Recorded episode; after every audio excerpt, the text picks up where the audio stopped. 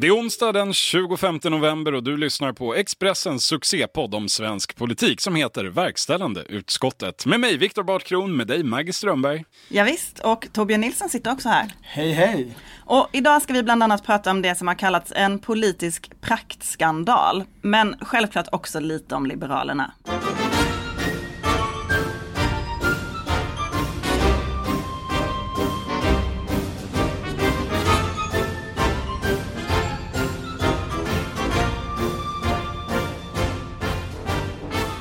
Ja, igår riktade ju IVO, Inspektionen för vård och omsorg, kritik mot alla Sveriges regioner, alltså det som vi brukar kalla landsting. Eh, eller tvärtom, det som hette landsting men som vi nu kallar regioner men fortfarande alltid Fast i säger fel om. verkställande utskottet säger vi landsting, tyckte jag vi bestämde för några veckor sedan. För det, Ja, precis, precis. det är ändå så det Eh, heter och kritik, kritiken handlade då om att man inte har gett äldre på särskilt boende eh, vård och behandling utifrån sitt individuella behov. Eh, en, en hög andel hade inte fått ha läkarkontakt överhuvudtaget och de som hade det hade fått läkarkontakt på distans. Eh, det var också brist i information till äldre och närstående och eh, även när det gäller journalföring. Um, igår var ju alla upprörda över detta. Statsministern var upprörd, socialministern var upprörd, regionerna själva var upprörd, Socialstyrelsen var upprörd. Uh, politisk praktskandal talades det om. Jag undrar, kommer den här skandalen att få några konsekvenser? Möjligen inte av just det skäl du uppgav. Alla var väldigt upprörda. Uh, alla, uh, alla menar att det är oacceptabelt. Men det är lite oklart exakt vems fel det var. Eller regionernas fel säger vi. Vad är ens regionerna? Vet folk det? Ingenting hittills tyder väl på att eh, eh, regionvalen är någon bra arena för att utkräva ansvar. Men ja, jag kan bli motbevisad den här gången. Nej men det är väl just det där att det är hopplöst med ansvarsutkrävning i regionerna. Alltså det vet man ju inte minst som Eh, journalist när man ska försöka liksom, ställa någon till svars för något som har hänt generellt i vården. Just det här när det är alla som har gjort fel. Vem ska man ringa? Ska man ringa SKR? Eh, då säger ju de i princip att nej men det här kan inte vi svara på. Det är ju en väldigt hal organisation, SKR. En, någon slags lobbyorganisation utan insyn, utan ansvar. Med mycket förhandlingsmakt och, och eh, ja, svår att komma åt. Ja, det är ju snarast som, det, liksom som att det först måste till en enorm omorganisation av hur Sverige styrs och därefter kan man utkräva ansvar för den här vårdskandalen då. Så först måste liksom regionerna avvecklas. Eh, och det görs ju inte riktigt på en kvart och sen kan det utkrävas ansvar. Men är det, så, är det så det kommer sluta? Den som utkrävs ansvar till slut blir Axel Oxenstierna? Att det blir, liksom, konsekvensen blir att ingen aktiv var skyldig utan det var systemets fel och därför blir det eh, den sammanlagda bilden av den här pandemihanteringen blir att eh, det ändå är dags att starta en, en administrativ eh, eh, reformeringsprocess i Sverige. Som kanske sen aldrig blir av, men det är där ansvaret placeras. Så lät det ju ganska mycket i våras från regeringskansliet. Och då var ju inte det enkom ett liksom sätt att flytta skulden från sig själv. Utan det var ju, det var ju en konsekvens av, av, av vad de sa. Men, men när, när de pratade så var ju det ganska innerligt och lite förvånat över det funkar ju inte det här sättet som vi liksom försöker styra vårt land på, för vi kan ju inte styra det. Men det konstiga som var igår ändå tyckte jag var alla 21 regioner fick ju då kritik. Alla har gjort på samma sätt. Men man kom liksom inte närmre en förklaring till varför alla har gjort på samma sätt. Hur kan alla ha gjort det här mycket, mycket allvarliga misstaget? Det finns en rekommendation från Socialstyrelsen som var att läkare skulle undvika fysisk kontakt eh, på äldreboenden när det var som allra värst. I våras kom ju den. Eh, eller på, liksom på väg in i det som var illa. Det, det kan ju vara ett skäl. Men, men att alla har gjort samma fel, alla har brutit mot lagen. Eh, det kan ju inte bara vara en förvaltningsteknisk fråga, det måste ju handla om någonting annat. Om innehållet, tänker du? Alltså, Jag vet inte, jag tyckte inte att man fick tillfredsställande svar på detta. Och, och eh, IVO hade ju liksom inte riktigt analyserat det. De hade ju tittat på att det är så här men inte, inte egentligen varför, inte heller vilka konsekvenser det fick. Alltså hade man kunnat eh, hade de här människorna de, av de som dog, det fanns väl levan, de som hade överlevt också bland de här som de tittade på, men hade det gjort någon skillnad med, med sjukhusvård, med läkarkontakt? Det fick man inte heller några svar på, det ingick inte i utredningen. Sen finns, får man inte heller, alltså när IVO riktar då vad man säger liksom jätteskarp kritik, det talas då om en liksom, politisk skandal, en, en fruktansvärd människosyn som, som har lett till det här. Eh, så, så, blir det ändå inga konsekvenser. Alltså när man försöker ta reda på vad, vad kan det bli för konsekvenser? Jo, konsekvensen blir att du måste rätta till det här felet. Ja, och frågan är ju liksom om det kan bli en politisk strid. Alltså om det kan liksom utkristallisera sig tillräckligt skarpa alternativ. För då är ju, är ju det här liksom om, det, om, om inte ett direkt ansvarsutkrävande så en möjlighet att, att välja en annan inriktning på vårdpolitiken. Du menar den gamla striden förstatligande eller inte? Ja, eller tänker du en bredare det kan, strid? Det kan vara innehåll. Jag menar, det här har ju också, här har ju liksom diskuterats ädelreformen och, och, och, och liksom dess konsekvenser. Vad är det för något? Eh, den, den reform som genomfördes på, på 90-talet väl som, som, bland annat innebar det här att, att man inte skulle ha så mycket läkarvård på äldreboenden. Eh, men, men också tänker jag att, att det, det, det finns ju en möjlighet till att man faktiskt totalt ändrar liksom syn på hur man prioriterar äldrevård.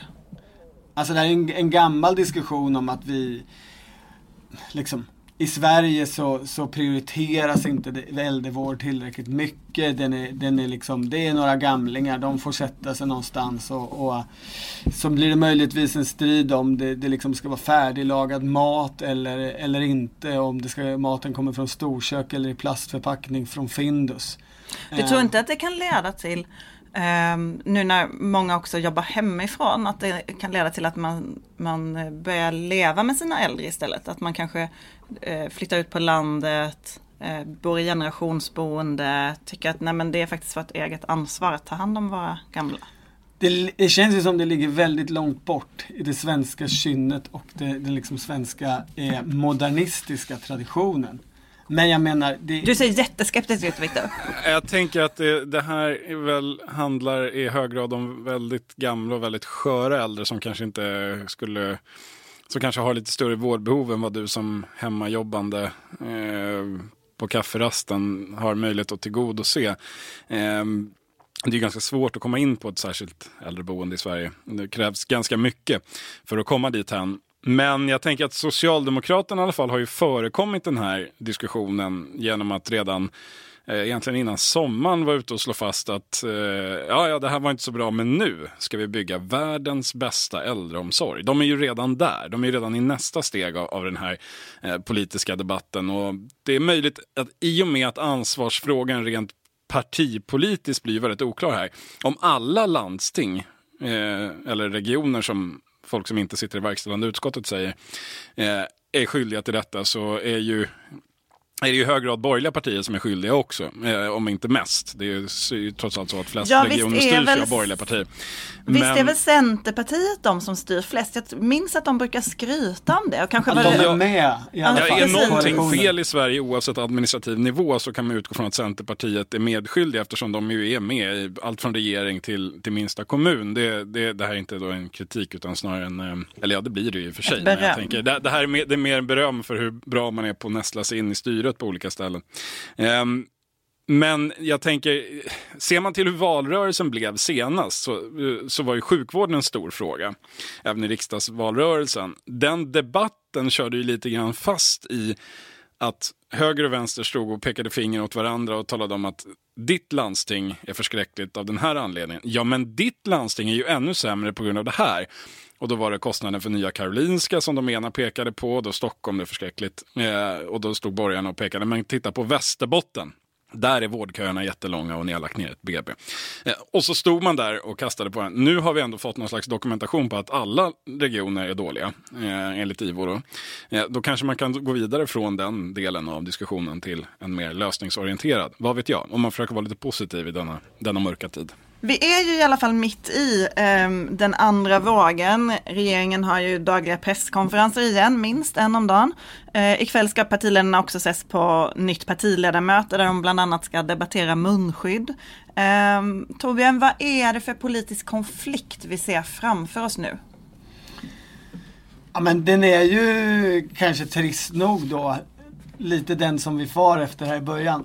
Eh, att, att det, det, vem har ansvar och så ska liksom det bli ett, ett krig om att peta bollen mellan borgerligt ledda regioner och eh, den socialdemokratiskt trots allt ledda regeringsnivån.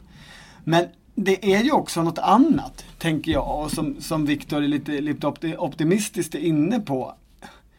Den här liksom pandemin, man märker ju det i, i hur debatten förs. Den är ju dels ganska liksom polariserande. Människor har valt position, grävt ner sig i skyttegravar i synen på eh, pandemin och pandemihanteringen. Det är ett politiskt område, ett sakpolitiskt område som ju berör alla människor och berör jättemånga människor på liksom djupt ner i magen känslomässigt. Det här handlar ju liksom om döden. Eh, och man ska få leva ett fritt liv och, och ganska stora saker. Så det, det, är ju en enorm laddning liksom politiskt. Det finns ju en jättelik politisk potential eh, för den som vill politisera. För att ingen kan komma undan pandemin. Alla kommer tycka, känna saker. Eh, det ser man ju inte minst i USA som har liksom använt det här politiskt och polariserat. Det är ju liksom Det är ju som att hälla bensin på brasan.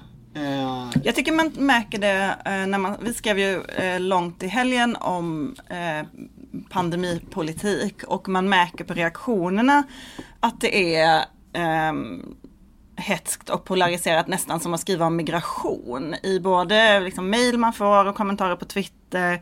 Ehm, det är liksom samma typ av ehm, ryggmärgsreflexer, skyttegravar, ehm, lite högre retorisk nivå.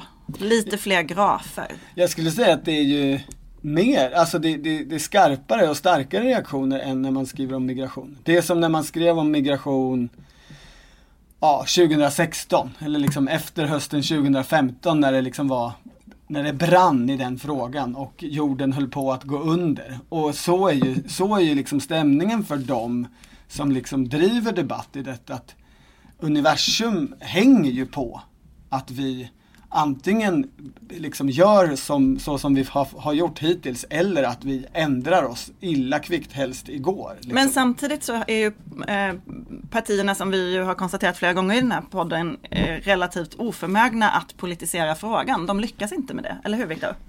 Nej, men det, det, är ju onekligen så. Då har man ju dels den aspekten som vi just pratade om med vem är egentligen ansvarig? Ja, det är alla på ett eller annat sätt och ingen.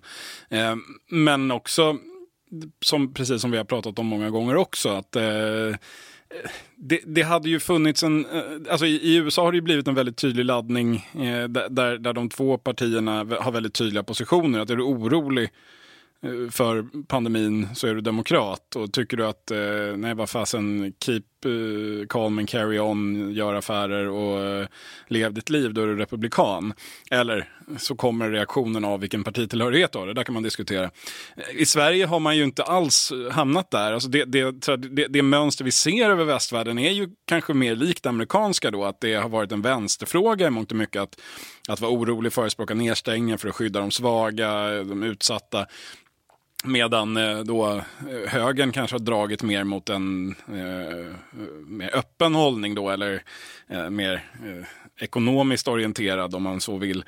I Sverige fick vi lite grann motsatt i och med att vi har en regering som ändå nominellt står till vänster som hängde på Folkhälsomyndighetens icke-lockdown-linje och eh, kritiken kom då högerifrån och gick ut på att man gjorde för lite. Och där, och där lite. Nu tror jag ändå, ska man våga spana lite så, så tror jag att de där positionerna börjar kanske så sakta normaliseras lite. Jag tycker det finns vissa tendenser ändå på att man eh, eh, Eh, och jag tror att det kan bli ännu mer så framåt våren. Vi kanske återkommer till det, men, men om eh, Lyssnar man på signalerna från, från regeringen nu så är de inte minst i ert reportage väldigt pessimistiska. Man pratar om gud, det här kommer hålla i länge, restriktionerna kommer att ligga kvar.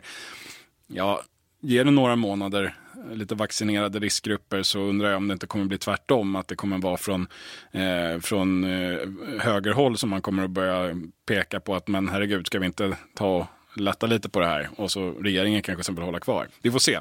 Men, eh, högern, är ju, högern är ju väldigt splittrad också. Alltså där, det är ju nästan som att den svenska högern i sig representerar liksom båda ytterligheterna som man ser i amerikansk politik.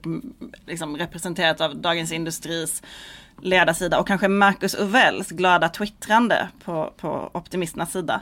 Definitivt eh, så ja. Mot kanske Peter Wolodarski och Dagens Nyheter på andra sidan. Marcus Uvell funderar man ju lite på. Tror ni, föddes han så glad tror ni eller är det någon som betalar honom för att ha den hållningen? Den borgerliga debattören och opinionsmätaren Marcus Uvell alltså. Eh, som dagligen sprider goda nyheter om corona på internet. Jag tror han föddes så glad. Du tror inte det, det att det här är en näringslivslobbygrej?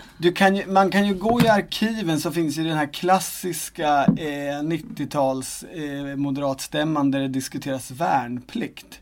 Då är, väl, då är väl han uppe i talarstolen och eh, alltså, då vill jag påvisa att det är ett antal år sedan.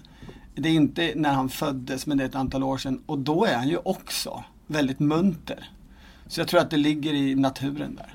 Du tror, alltså, vi, vi talar ändå om mannen som fick SD att svänga i frågan om vinster i välfärden. Du tror inte att han på något sätt, jag tror, du, tror jag, att detta är helt genuint? Jag tänker att han lyckades med bra kapital i ryggen och ett, en munter ingång i samtalet. Ja, han kanske kan, vi får se om han, han kanske vill ge något eget besked om detta. Ja, men eh, nog om Marcus Uvell. Eh, vi har ju också en statsminister, Stefan Löfven. Han höll tal till nationen i söndags kväll. Ni kollade väl? Ja.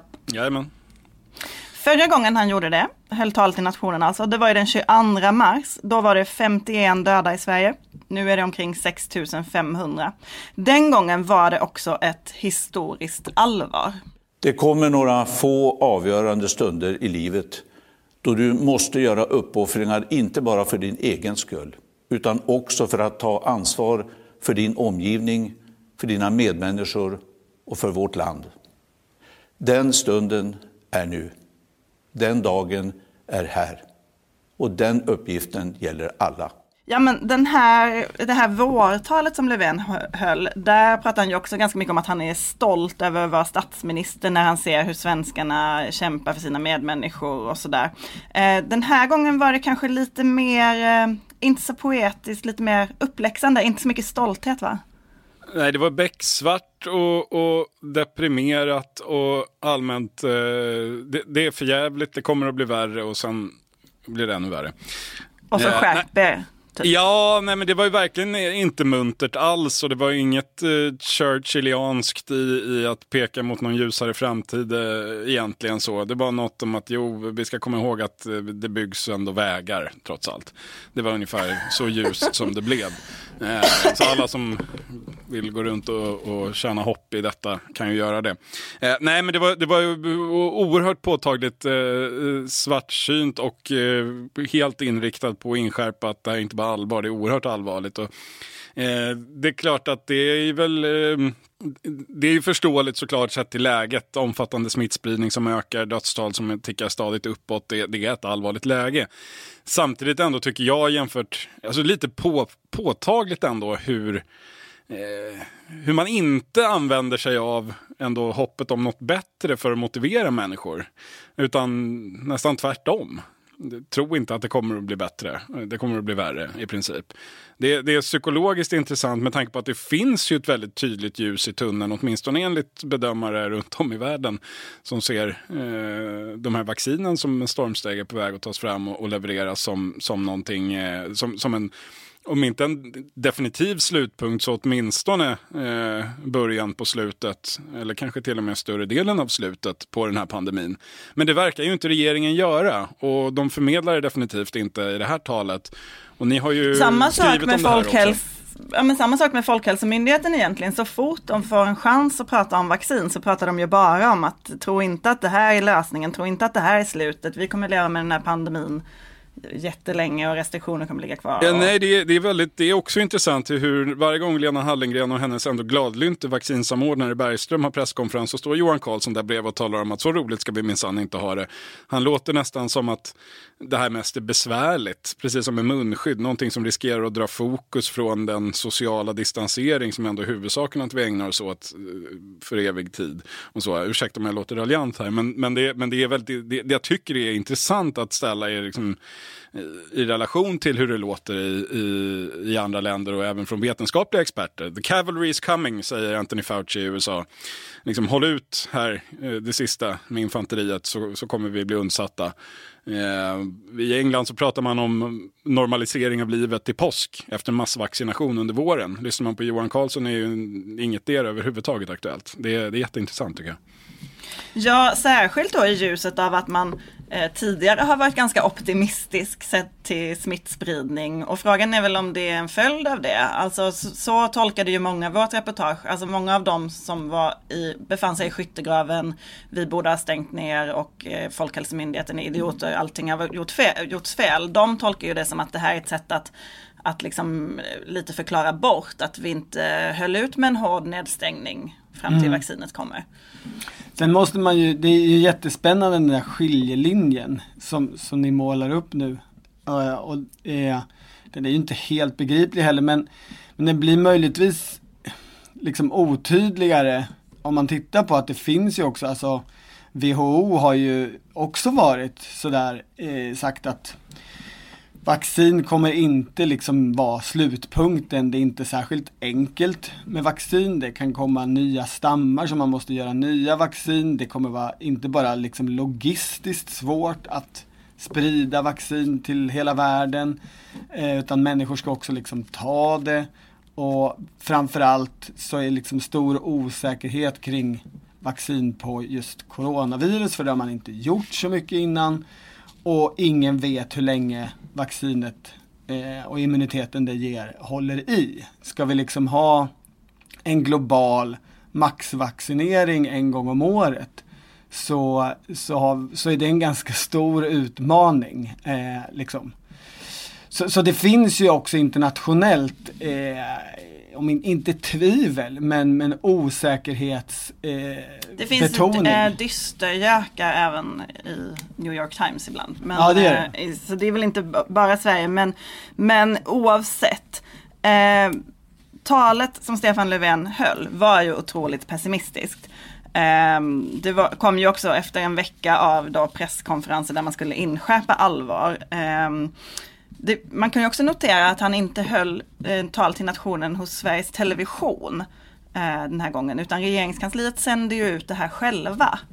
Eh, till skillnad från sist. Jag vet inte om den här, man ska se liksom eh, den här andra vågen som regeringens eh, do-over. Nu får de chansen att göra allt de liksom inte lyckades med i våras och då, då inklusive att inte låta Agenda spela in talet för att de, det var så mycket skämt om Eh, bildproduktionen då. Jag vet inte om det, om det var skälet till att de gjorde det själva eller om de bara kom på det väldigt snabbt. Sist var det ju Agenda som bjöd in till det här talet och föreslog att han skulle hålla tal till nationen. Nu verkar det mer komma från regeringen själva. Eh, men det har ju också pratats väldigt mycket om att man gör annorlunda i den här andra vågen. Att, eh, det, vissa har ju kallat det slutet på det svenska experimentet, att det är en helt ny relation mellan Folkhälsomyndigheten och regeringskansliet.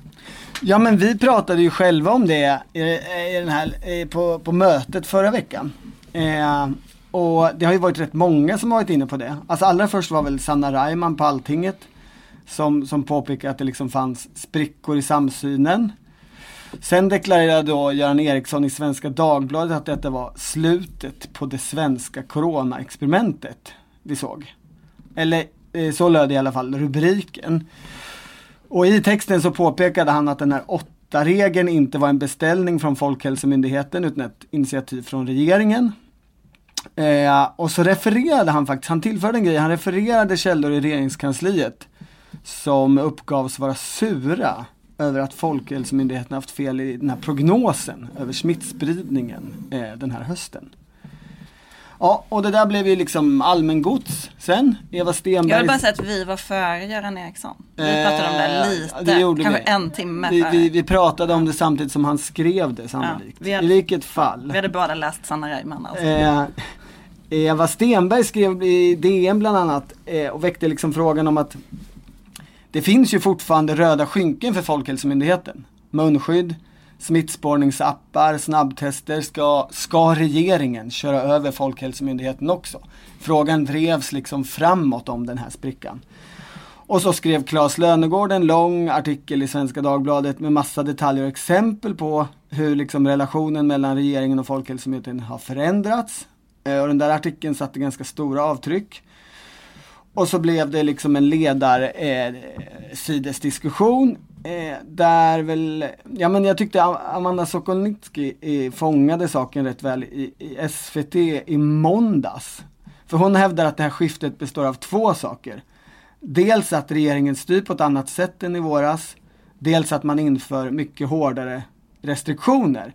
Och det ska då enligt eh, Sokolnitsky bero på att man, att man i regeringen har insett att det som hände under våren är, inte fungerar och inte är hållbart. Och enligt henne så erkänner så att säga regeringen att man gjorde fel i våras genom att agera som man gör nu. Ja, men ni har ju faktiskt också gjort ett väldigt grundligt jobb här och pratat med en massa människor i regeringskansliet. Eh, det här finns att läsa eh, på Expressen naturligtvis. Eh, vad säger de om det här? De håller väl inte riktigt med om den här bilden. De tonar ner eh, det här ganska mycket.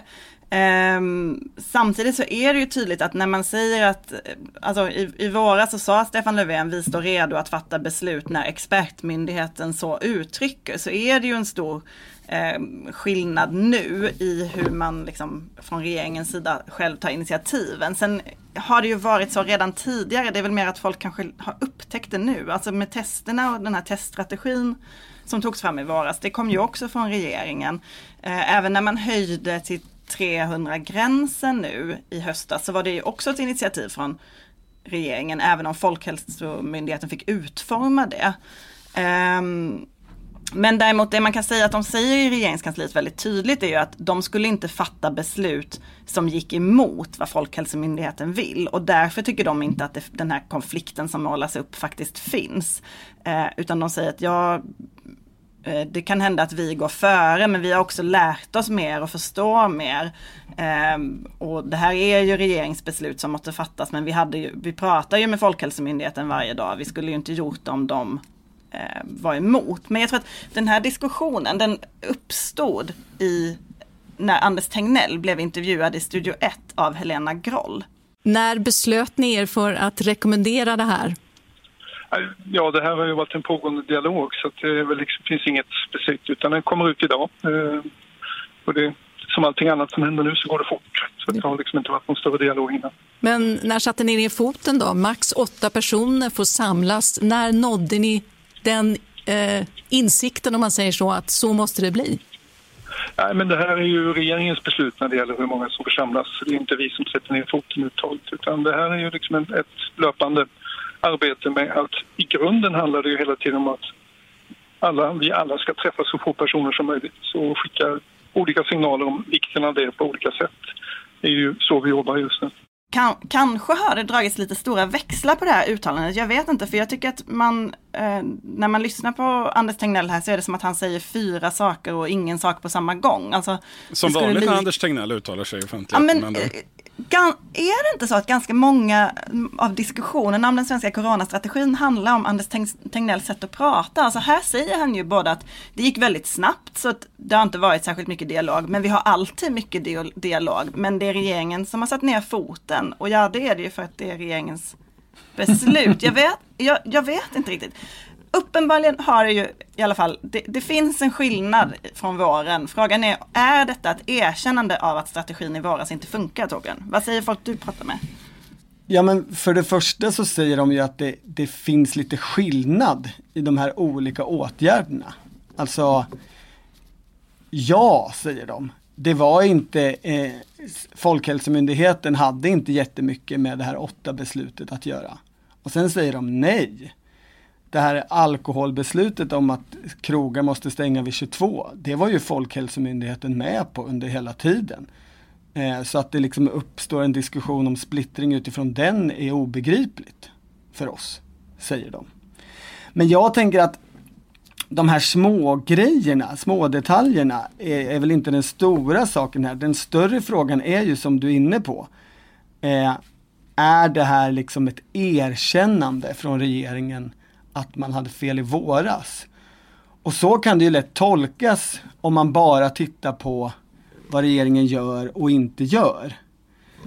Eh, men om man pratar med, med människor i regeringskansliet så, så får man ju en annan en liksom förklaring och en annan bild lite. Vilken är det då? Den är ju att de faktiskt tvivlar på det här med frivilliga insatser. Och det tvivlet är ju en ganska stor förändring. Det låter, ju, det låter ju som en större förändring på sätt och vis. Om, ja, men, skulle, om de skulle sluta med frivilliga insatser, det har de ju dock inte gjort. Nej, nej, nej. Men om man backar det här bandet så fanns ju liksom redan när, det, när de här lokala restriktionerna kom tidigare i höstas så fanns ju också den här diskussionen om att det här är mycket hårdare än i våras. Då pratade folk om att det här är ju lockdown eh, i allt utom namnet. Det, för då var de lokala rekommendationerna var att man inte skulle träffa folk man inte bor med, eller hur? Ja, det, precis. Ja. Och det förklarar liksom folk i regeringskansliet på Vi är specialister på det vi gör, precis som du. Därför försäkrar vi på Swedea bara småföretag, som ditt. För oss är små företag alltid större än stora och vår företagsförsäkring anpassar sig helt efter firmans förutsättningar. Gå in på swedea.se företag och jämför själv. Just nu pågår vår stora season sale med fantastiska priser på möbler och inredning. Passa på att fynda till hemmets alla rum, inne som ute, senast den 6 maj. Gör dig redo för sommar. Välkommen till Mio. ganska intressant sätt. De menar så här att, men i våras, då, då sa liksom Johan Carlsson typ, ha inte någon bjudning. Och det menar man i regeringskansliet uppfattade människor i Sverige och som mycket hårdare än vad det egentligen var. Man, man hörde att han sa, träffa inte folk överhuvudtaget någonstans alls. Han menade typ så här, ha inte en 50-årsfest. Folk Precis. tänkte så här, jag bjuder inte min kompis på middag. Nej, bjud Eller? inte dina, dina åtta liksom, vänner som du, som du träffar en gång om året. Ha inte eran årliga grabbhelg. Sådana saker. Men folk liksom tog det längre, frivilligt, av alldeles egen vilja. Och då menar man att när man nu under hösten, eh, has, liksom, då såg man att det här funkar ju eh, och folk tar det dessutom längre.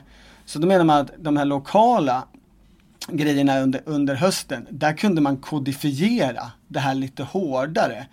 Eh, det som var mer som en lockdown, för det hade folk visat att de var villiga att göra. Kort sagt, frivilligheten fungerar jättebra. Vi har, sa man då eh, i bakgrundssamtal, goda erfarenheter av den här frivilliga linjen från i våras eh, och den kommer funka igen. Men det gjorde den inte? Det de säger nu är att de upptäcker de senaste två, kanske tre veckorna att frivillighetslinjen inte levererar som i våras. Och det känner de sig mycket oroliga för. Det är det de uttrycker i bakgrundssamtal. Och det skulle du säga då betyder inte att man säger att strategin var fel i våras, mer att folket är fel? Nej men det är ju snarare, alltså den slutsats som, som Dagens Nyheters ledarchef Amanda Sokolnitsky kommer till i, från, i den här diskussionen om splittringen blir ju att de gjorde fel i våras och det erkänner de nu. Fast när man pratar med dem i regeringskansliet så är det snarare som att de säger vi gjorde jätterätt i våras men nu fungerar det inte och det erkänner vi. Å andra sidan erkänner ju eh, regeringskansliet som bekant aldrig några fel. Nej, eh, men i bakgrundssamtal så kan man ju liksom höra var de någonstans mm. faktiskt tycker att eh, eh, här är vi inte perfekta.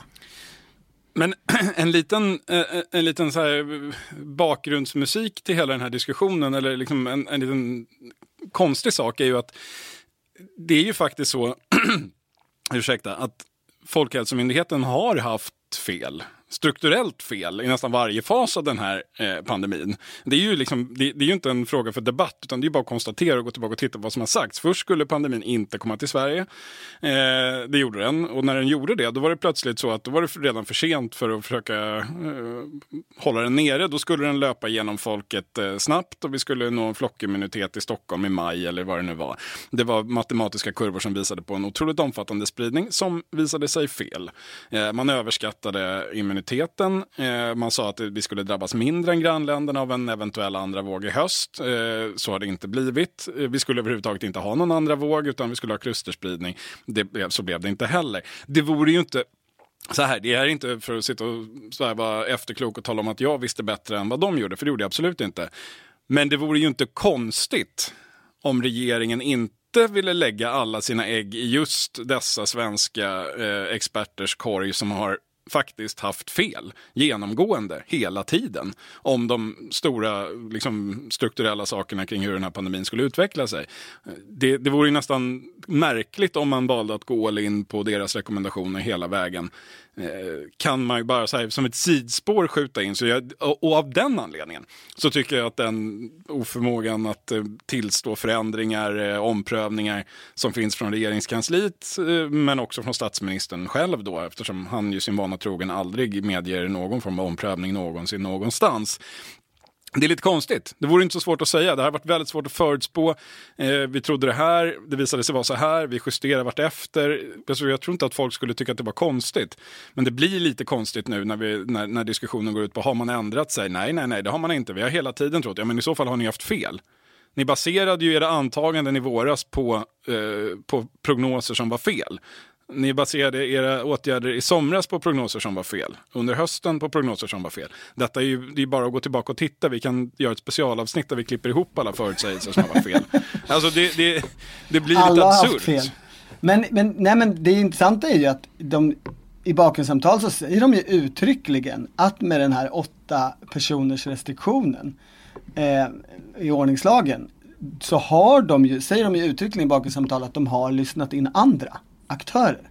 Mm, och det är inte där, konstigt. Där, nej, det är väl bara att så, säga så, framför kameran också. Alltså det, det, det skulle de säkert kunna, ja, det, det, det, det sa ju för sig Löfven. Löfven antydde det lite igår när han eh, eh, svarade på Expressens läsares frågor i, med Niklas Svensson. Eh, då, då sa han ju någonting om att eh, Folkhälsomyndigheten har sitt perspektiv och vi tar också in annat, till exempel ekonomi eller exakt hur han, hur han eh, uttryckte det. Jag tycker att när man lyssnar på det här som du har redovisat Torbjörn, då tycker jag att man ser ett, ett liksom, tydligt hål i regeringens argumentation. Eh, där de ju pratar mycket om att 50-gränsen i våras var det som gjorde störst skillnad. Den var väldigt normerande, vi anpassade eh, allt från arbetsplatser till, till fester och begravningar, eh, som i och för sig gick under den lagen. Men vi anpassade allt efter 50-gränsen. Um, ehm, men däremot så påstår de att när de sen höjde till 300 då ska inte det ha haft så stora effekter på vårt beteende alls och är absolut ingenting man behöver eh, ångra eller fundera på om det var fel. Men det är ändå den gränsen man sen sänker till 8 för att liksom eh, få en beteendeförändring igen. Det, det, det, är ju lite ologiskt. En annan ja. detalj som, som ändå eh, som, som gör det här lite konstigt i efterhand är att man, nu pratar man hela tiden om hur otroligt duktiga alla var under våren ja, om man tänker tillbaka eller går och letar lite i pressklipp, det krävs inte jättemycket, så hittar man ju ganska snabbt att Micke Damberg eh, och Lena Hallengren har varit ute och skällt på svenska folkets misskötsamhet sedan åtminstone i påsk.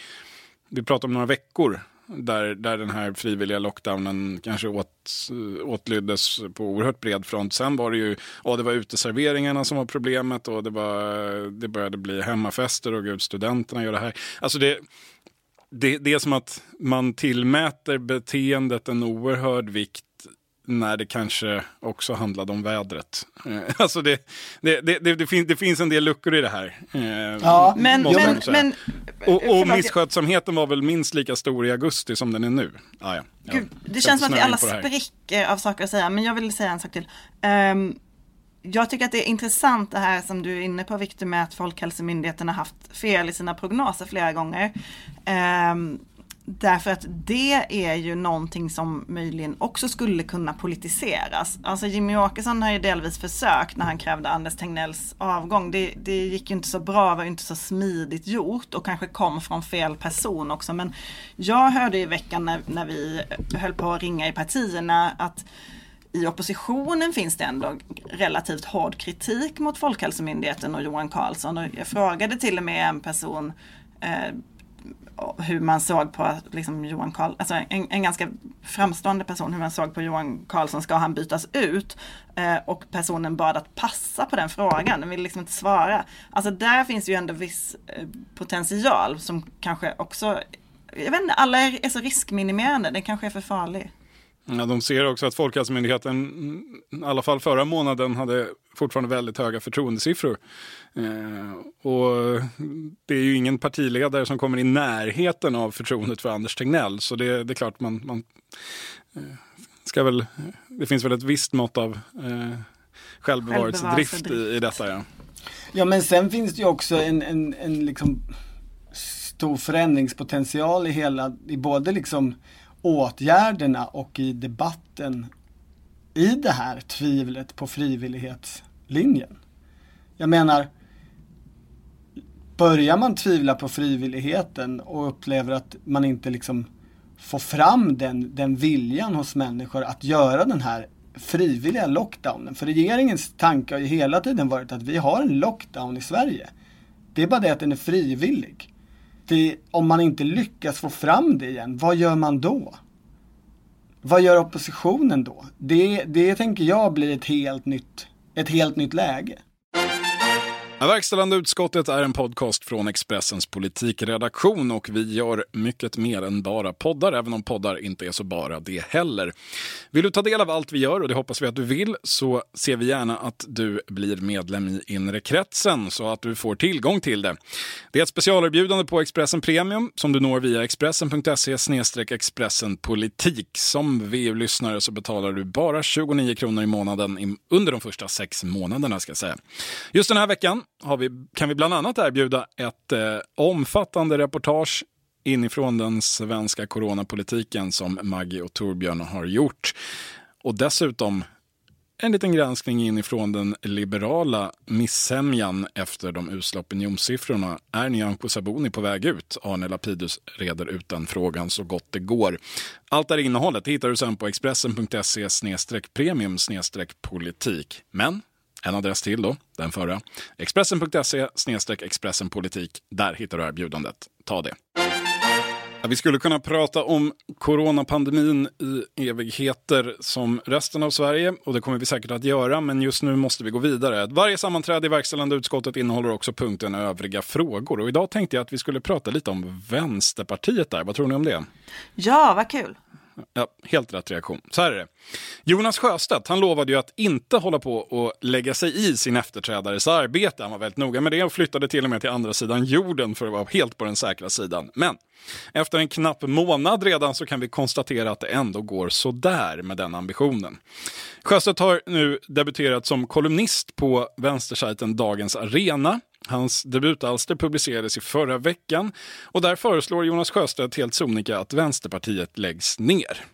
Eller i alla fall slås ihop med Daniel Suonens socialdemokratiska vänsterkritikerförening Reformisterna. Eh, tillsammans nämligen, menar Sjöstedt, så kan de här aktörerna, Vänsterpartiet och de vänsterkritiska sossarna, bilda ett socialistiskt, reformistiskt massparti. Ett parti med djup förankring i fackföreningsrörelsen, ett parti som gör och menar det man säger. Ett parti som kan växa till 15-20 procent på något år och som blir omöjligt att gå runt för varje icke-reaktionär majoritet, lokalt eller nationellt. Ett parti som går sin egen väg, steg för steg, reform för reform, mot den demokratiska socialismen. Det var en väldigt eh, välskriven och lite småpompös essä det här. Vad tror ni om hans eh, planer? Man känner ju att han har lite abstinens alltså. Han har ju suttit i karantän. Fort. Han har ju ja, både suttit i karantän och fastat. Det var från det det här kom. Det har jag ja. sett läst på internet. Två veckor i karantän och det Jonas Sjöstedt inser vi lyckades ändå inte ta Vänsterpartiet tillbaka till liksom det, det reformistiska, fina icke-kommunistiska parti som det en gång var från början 1917. Nej. Jag måste komma på en ny idé. ja, det, det, det, är ändå, jag kan ändå, jag går ut verkligen ut hårt som fri debattörer. Men nu har vi alltså två nyligen avgångna rödgröna partiledarmän som skriver känsloladdade essäer om sina brustna illusioner om Socialdemokraterna. Trots att ingen av dem är eller har varit medlem i Socialdemokraterna. Vad säger ni? Är, är det Sjöstedt eller Gustav Fridolin som spelar rollen bäst?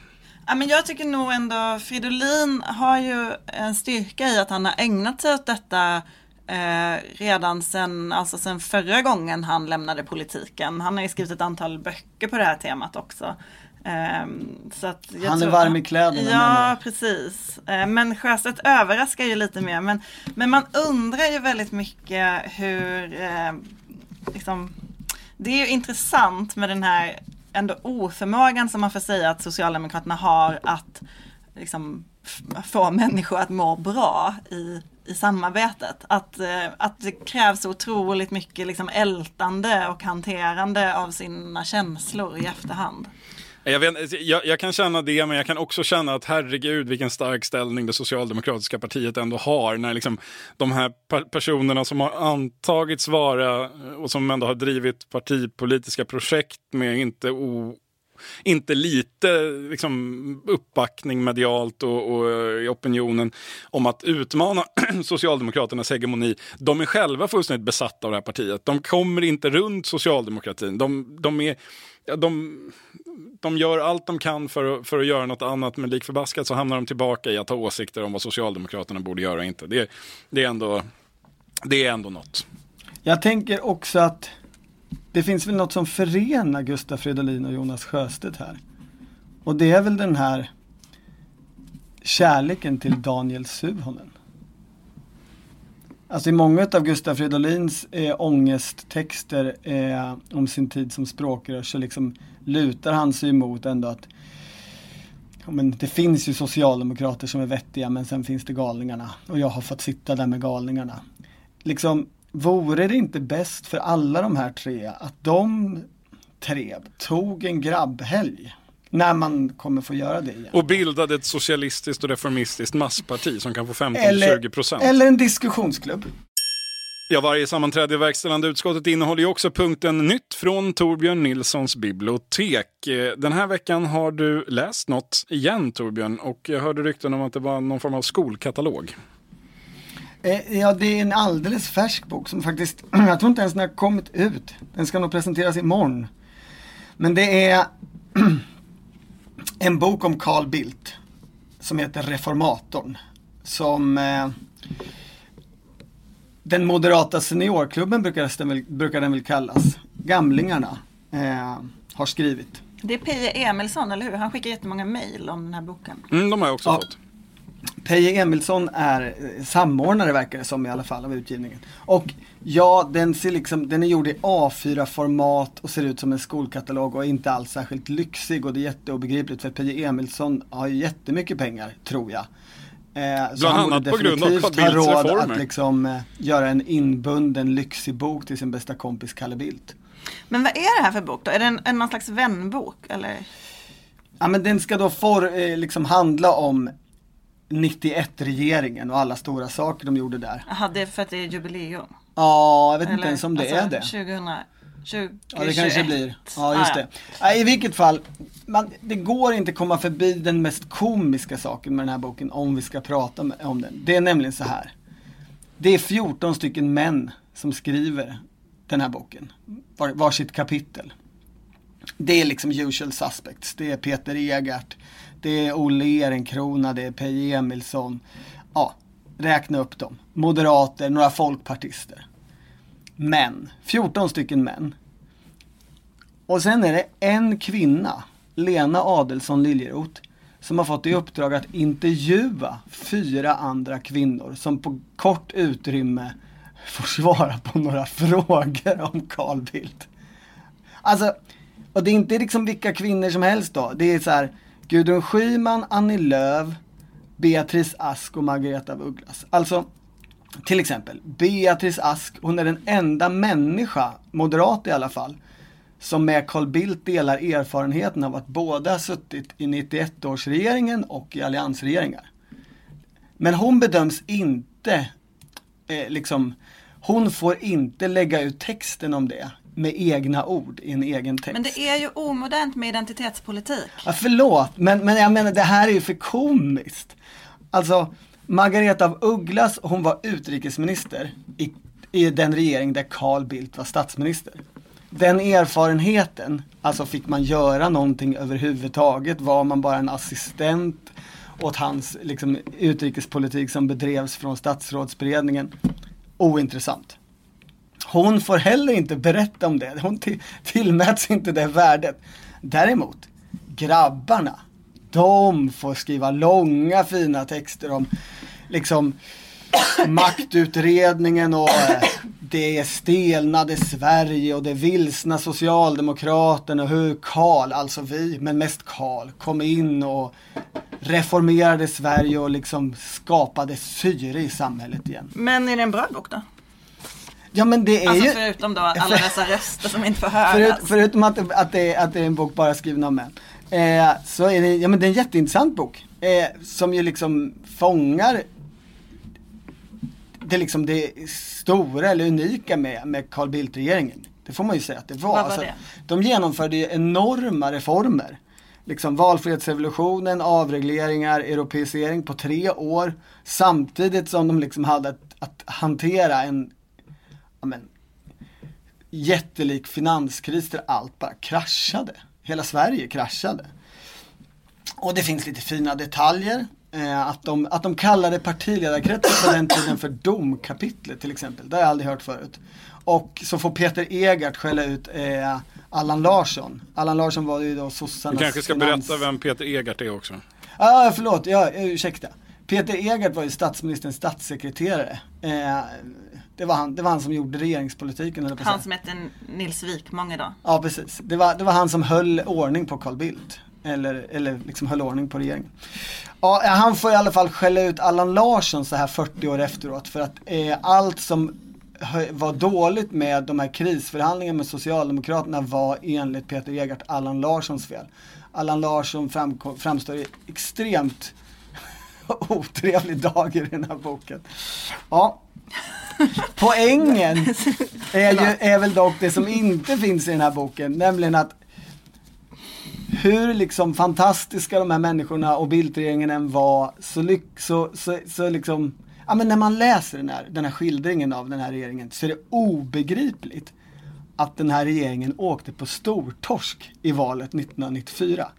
Och det var ju precis vad som hände. De Men du känner inte att utklassade. eh, det finns risk för att det är en viss eh, okritiskhet i den här skildringen? Jo, jo, jo, jo, men det hade ju varit kul om någon av dem tog upp liksom så här. Eh, hur var valrörelsen 1994? Ja, den var inte så bra. Vi var utleda och jättetrötta och vad skulle vi annars vara? Det finns överhuvudtaget inte med. Alltså det är som att det finns ett, eh, historien tog slut när valrörelsen började.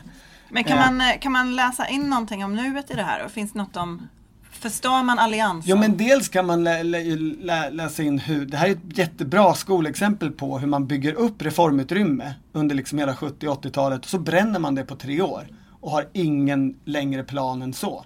Alltså det som hände var ju att liksom all den här förändringskraften, liberaliseringskraften, den kanaliserades ju in till högersossar istället. Och liksom Göran Persson och sen så var det de som satt och administrerade den förändringskraften fast med socialdemokratiska reformer under liksom hela 90-talet och ända fram till 2006.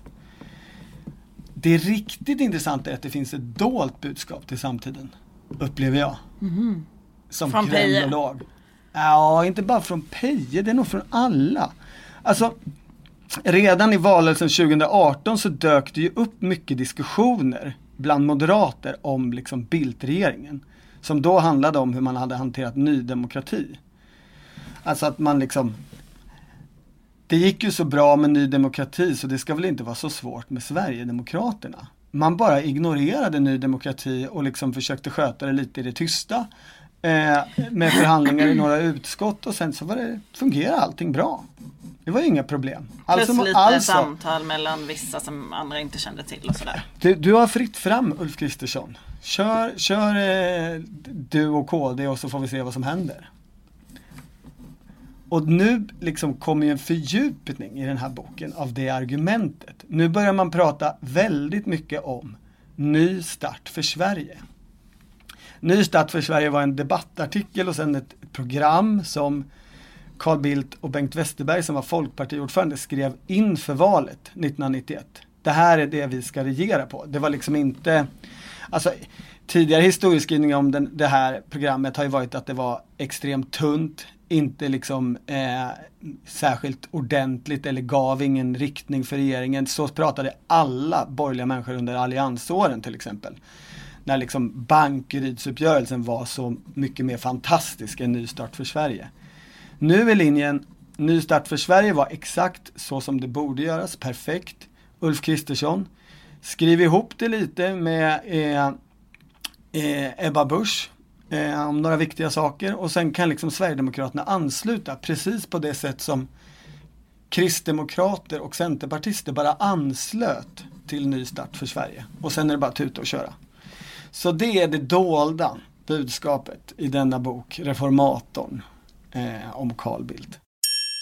Jag måste avsluta med en eh, återrapport får vi säga här. Eh, alltså I förra veckan så hade jag ju läst tidningen Nu som är Liberalernas andra medlemstidning bredvid Dagens Nyheter eh, och såg tecken på att det började bubbla i partiets eviga regeringsfråga igen. Det var kanske ingen vild spaning, men man får säga att den infriades med nästan komisk hastighet i veckan som har gått sedan dess. Och inte minst då i tidningen Nu. Alltså först publicerade man ett upprop där 40 liberaler krävde att partiet nu ska ta ställning för Ulf Kristersson som statsminister, alltså redan nu. Eh, oj då, tänker någon. 40 liberaler är ändå många, men det är ju så med liberaler och upprop att de tenderar att eh, fördubblas ganska snabbt. Så givetvis kom det inom kort ett motrop där 82 liberaler slog fast att januariavtalet faktiskt är bra för Sverige. Eh, alltså, de gick emot de första 40. Och det här var inga högdjur som hade skrivit under, men det gav Det ju fina... Olle Westberg va? Jag tror Han var med, Westberg var kanske. den enda Ja. jag kände till. Mm, det var många som var medlemmar till titeln annars. Ehm, att Olle Westberg tycker om januariavtalet var kanske ingen chock heller. Så det, det är ju, förutom Olle Schmidts förflyttning så är det väl inte jättemycket som har hänt egentligen här. Men, och det gav fina flashbacks till förra våren ska sägas. Där, där det var ju hela tiden så här fem liberaler för Saboni, tio för Ullenhag, 20 för Saboni, 40 för Ullenhag och så vidare. och så vidare. De är inte många totalt sett men de är bra eh, på att ansluta sig till debattartiklar får man säga. Ehm, Frågan är ju nu, alltså med tanke på hur mycket den här frågan har bubblat upp och den fortsätter att eldas på av opinionsmätningar som, eh, alltså DN Ipsos kom häromdagen och då var det var det 3% avrundat uppåt. Eh, Ja, så det, Sex, det, Sjätte månaden under spärren tror jag. Ja, men nu, och nu är det väl med det här 3 gränsen som är den nya spärren för exakt hur djup krisen är och där är man då under. Eh, alltså, ska vi ha det så här till nästa höst tror ni? Alltså hur många, hur, hur många liberaler kommer att underteckna upprop om några månader? Eh, Eller liksom vad, Det, vad, vad det, ser vi för som, det låter ju som att det här är en exponentiell kurva. Ja, det var min spaning och än så Vi länge måste håller det. bryta den här smittspridningen. Men den har redan dragit iväg så pass mycket och den började på så höga tal, alltså lite grann som Sveriges andra coronavåg, att det, det börjar liksom med 40, då, då är den exponentiella ökningen drar snabbt upp till nivåer som kommer att passera partimedlemskapet. Ja, men jag kollade, jag smsade en kunnig folkpartist i morse för att fråga hur många medlemmar de har. De har eh, 14 432. De har tappat 1300 medlemmar senaste året. Mm. Men alltså, kan man isolera 14 000 liberaler, Nej, folkpartister, men jag hade, jag, jag hade någon idé om att man skulle liksom förbjuda fler än åtta underskrifter på en debattartikel om regeringsfrågan. Eh, alltså betraktas Ah, som någon smart. slags allmän sammankomst och att man inte får ha Facebook-kontakter utanför sin partiförening, möjligen sitt liksom, länsförbund. Alltså Ja. på, för att på så vis stoppa den här liksom, spridningen, alltså att, att de håller på i sina kluster är ofrånkomligt. Men det man inte vill ha är ju en, är ju en samhällsspridning i det liberala Sverige. För då går det väldigt, väldigt fort innan de här är ju- 14 000 samtliga har tagit ställning för någonting. Det är ju väldigt mycket de där Facebookgrupperna, eller hur? Eh, liberaler för januariavtalet, liberaler för en borgerlig framtid och allt vad de typ heter. Men alltså den Det här är där gamla, smittspridningen sker. I sociala Mm. medier. i den grupp där det för, som förr kallades kravliberaler, de har ju aldrig brytt sig så mycket om det här med liksom personlig integritet och sådär, egentligen. Kan man inte ha en sån där liksom, de borde väl kunna acceptera en, en liksom app, en, en, en smittspårningsapp. Vadå, så n- Eh. när du har fått dig tillmejlat ett förslag till upprop så ska du liksom omedelbart meddela det Ja, eller ännu hellre att om, alltså eh, om du är ute och går eller om du och liksom märker, då, då ska det finnas en varningssignal då i din telefon som säger nu är du snart nära en annan folkpartist.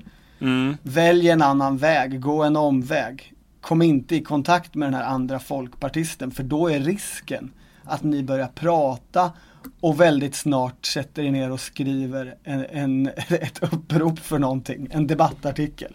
Vill göra er röst hörd. Isolera varje enskild liberalpartist, tänker jag. Ja, eh, men för jag tänker att om det, om, om det inte går att dämpa och platta ut kurvan nu så, så blir ju situationen ohållbar långt innan det landsmöte som är planerat till hösten 2021 när den här frågan ändå, får man vänta sig, ska avgöras. Och, partiet har inte råd eh, med extra landsmöte för att fatta ett nytt beslut eller något. Men trycket kan ju bli helt ohanterligt om det fortsätter på det här sättet. Så jag tror att man måste dämpa och, och, och trycka ut liksom diskussionskurvan åtminstone. Man kanske inte kan få, ut, eh, få ner den helt. Men man får väl tänka lite mer som Folkhälsomyndigheten här och se, se till att spridningen sker i en lagom och jämn takt. Alla liberaler kommer infekteras av den här diskussionen förr eller senare. Det kommer att uppstå en flockimmunitet eh, på naturlig väg och något vaccin finns ju tyvärr inte. Eh, men det går att trycka ut kurvan för att få en mer hanterlig situation för hela det liberala Sverige. Får jag väcka en fråga här? Ja, är det en Det är annan fråga eller? Är inte Anders Tegnell folkpartist? Eh, Annika Linde, den förra statsepidemiologen, har ju varit folkpartist. Menar, Ehm, tänk- Och också, vad jag förstår, eh, varit inne en hel del och föreläst för Folkpartiets riksdagsgrupp och sådär nu. För Tegnell har ju alla klassiska looks av en klassisk Ja, folkpartist. absolut. Så en möjlighet är ju om det liksom blir känsligt på, i det större planet i, i Sverige kring Folkhälsomyndigheten och det kanske liksom sparkas en generaldirektör eller händer lite saker där. Då, då har ju, tänker jag, Tegnell något att bita i med, med folkpartisterna. Och Du smittspridningen tänk, där. här, jag tänkte att han skulle ta över Folkpartiet när de sparkar ut Nyamko Sabuni som ju ändå en, eh, det verkar inte finnas så mycket rörelse för det men ett, li, lite puttrande sådär. Ja, det, det kan Eller läsa om i Expressen också för den delen. Kan jag säga. igår. Eh, Vår kollega Arne Lapidus gjorde ett eh, tillslag på detta igår. Gå in på expressen.se premium politik och läs mer om det. Ska vi sluta där? Ja, jag tycker det. Ja, vad bra. Eh, tack för att ni har lyssnat. Det här var verkställande utskottets sammanträde onsdagen den 25 november med eh, Torbjörn Nilsson, med Maggie Strömberg och med mig, Viktor Bart Kron. Vi är tillbaka om en vecka, eller hur? Absolut. Då rullar vi vidare här i höstvågen av VU. Tack för att ni lyssnade. Ha det bra. Hej, hej.